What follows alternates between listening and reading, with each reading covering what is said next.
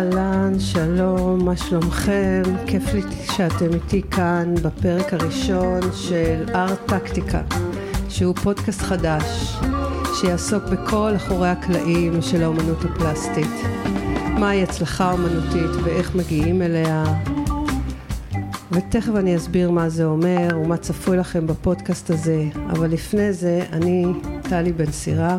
עוצרת, מנהלת אוספי אומנות, סוכנת ויועצת אסטרטגית אה, לאומנים, מרצה בנושאי אומנות שונים ומשונים ובעיקר אוהבת, חיה ונושמת אומנות על כל סוגיה ודרכיה וז'אנריה השונים. טוב, כמעט כל ז'אנריה ועוד נגיע לזה, אבל הנה אנחנו מתחילים.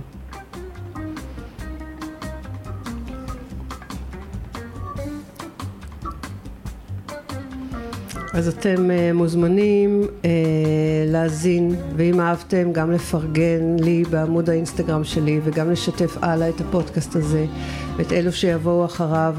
לכל מי שאתם אוהבים וחושבים שזה יעניין אותם, או את כל האומנים שאתם רוצים uh, לפרגן להם ולתת להם כלים שאולי יעזרו להם לקדם את האומנות שלהם בצורה טובה ויעילה יותר. אז בשעה הקרובה אני אספר לכם קצת מאחורי הקלעים של עולם האומנות הפלסטית, מאחורי הקנבס אם תרצו. פודקאסט שיפתח לכם צוהר קטן ויעזור לכם להבין מה זה אומר להצ... להצליח כאומן ומה זה לוקח ומה זה כרוך ומה זה כולל. כלומר, מה צריך לקרות בשביל שההצלחה הזאת תקרה.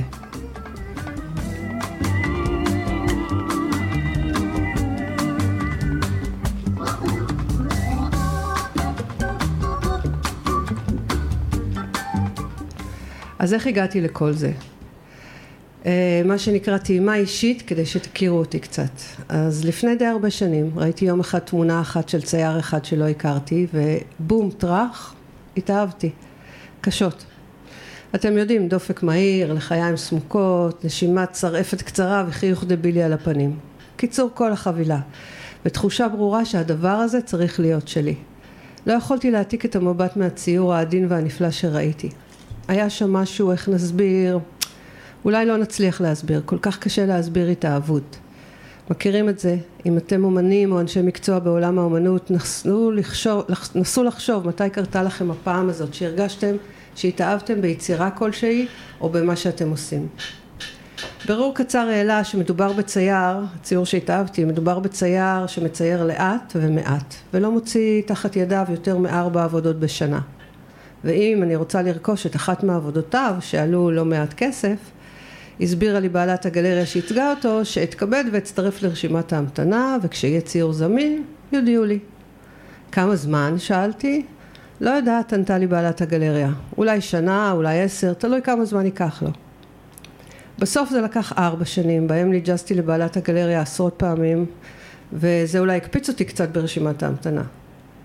כשהבאתי סוף סוף את הציור הביתה, ואגב אני מאוהבת בו עד היום, אה, יותר מ-20 שנה אחרי שרכשתי אותו, והראיתי אותו למי שהיה באותם ימים המנטור שלי בענייני אומנות, אומנים ואוספי אומנות, הסברתי לו בגאווה שהצייר הזה נדיר. כלומר, רק מעטים ומקורבים זוכים לקבל את הזכות בכלל לרכוש את העבודות שלו, שכאמור עלו לא מעט כסף. ידידי המלומד פיתל את לחייו וקיבץ את אפו ובדרך שידעתי שאני הולכת אחד לחטוף על הראש ושתיים ללמוד משהו חדש. ואז הוא אמר לי הציר הזה לא שווה כלום ולא יהיה שווה כלום. מה?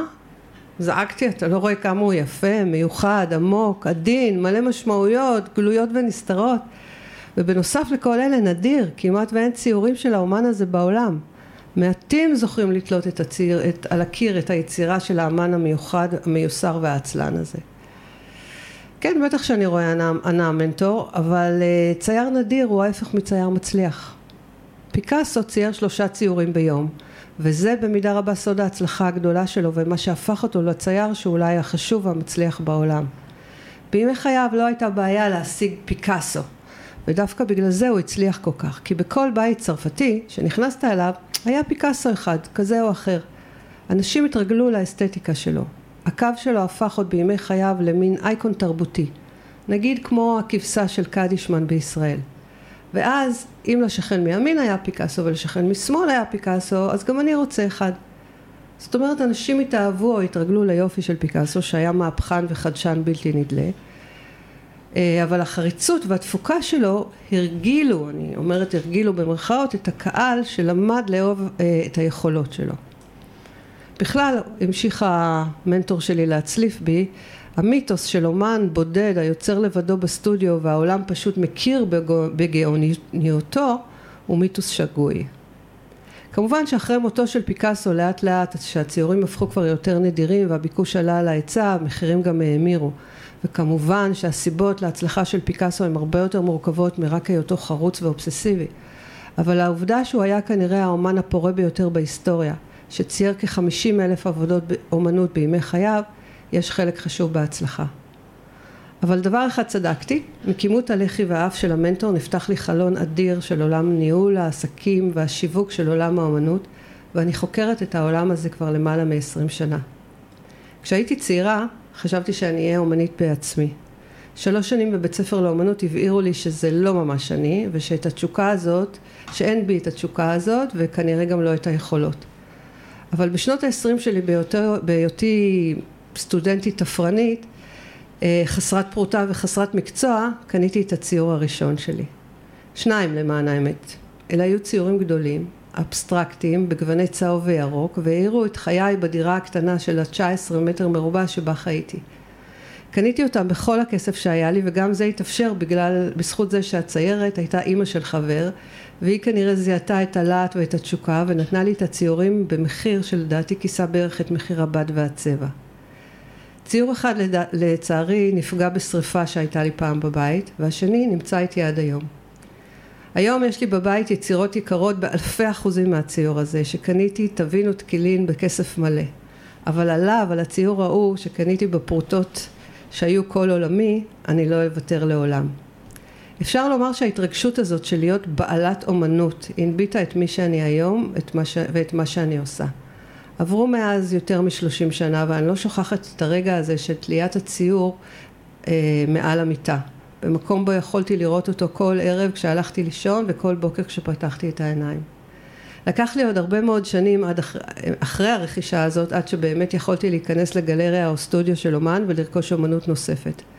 אבל מאז ימיי הסטודנטיאליים הבנתי שלחיות עם אומנות זה סוג של ברכה, סוג של הנאה, הנאה שהיא ידע, כי היא לוקחת אותך לעולמות חדשים ומרחיבה את הגבולות של עצמך.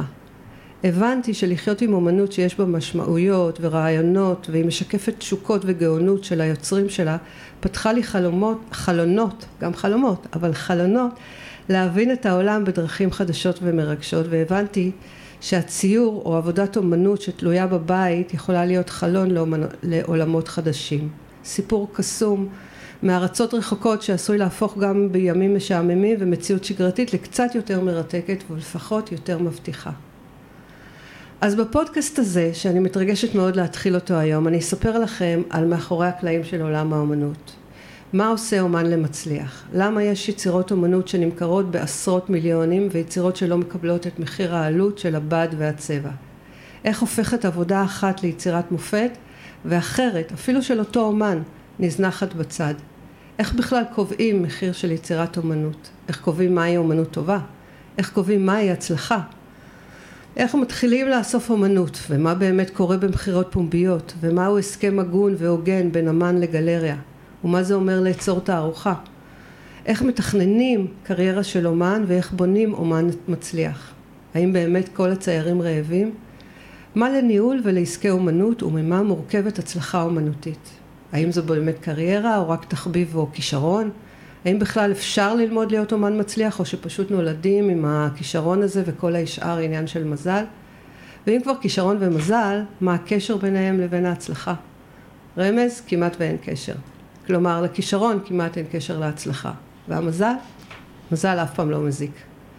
אז על כל אלו, על אומנות ועסקים, על איך, איך זה עובד ומה עובד, ומה הם סתם מיתוסים או אגדות אורבניות, על כל כלי הניהול שצריך בארגז הכלים או את כל הצבעים שצריך על הפלטה של האומן המצליח על ניהול ההצלחות וגם כישלונות גם אותם צריך לנהל בעולם האומנות. אנחנו נדבר בפודקאסט שלי ארט טקטיקה שנולד היום במזל טוב. ייי תאכלו לי מזל טוב. ושבינתיים יעלה אחת לשבועיים, ולאור רשימת הנושאים והמרואיינים שהכנתי לכם, עושה רושם שיהיה מטורף. אז עד כאן הפרק הראשון, ההיכרות שלי בפודקאסט ארט, טקטיקה, תרשמו. ולתגובות, שאלות, משובים אה, והצעות שלכם לנושאים שתרצו שנעסוק בהם, אתם מוזמנים לכתוב לי בקבוצת הפייסבוק אה, שלי ובאינסטגרם שלי, טלי בן סירה. ועד כאן, אני הייתי טלי בן סירה. ניפגש בפרק הבא, שיהיה אגב הרבה יותר ארוך מזה, זה רק פרק היכרות.